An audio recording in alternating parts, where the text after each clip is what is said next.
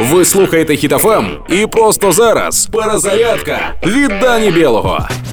Окупанти вивезли з Мелітополя сільськогосподарську техніку на суму 5 мільйонів доларів. Це комбайн, трактори і тощо. Кінцевим пунктом стала Чечня, але техніка компанії John Deere була дистанційно заблокована. В нас є офіційний коментар Кадирова з цього приводу.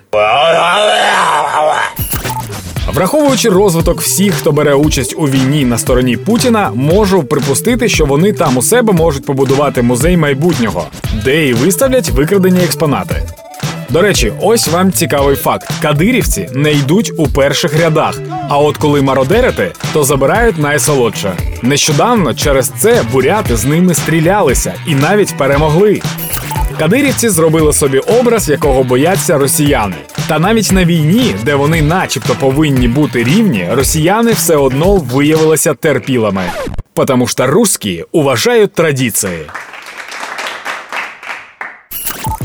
Україна традиційно відбиває атаки ворога. Традиційно страждає, але й традиційно перемагає. Думаю, що після перемоги від деяких традицій ми все ж таки відмовимося. А поки що не зупиняємося, продовжуємо працювати та здобувати перемогу. Слава Україні!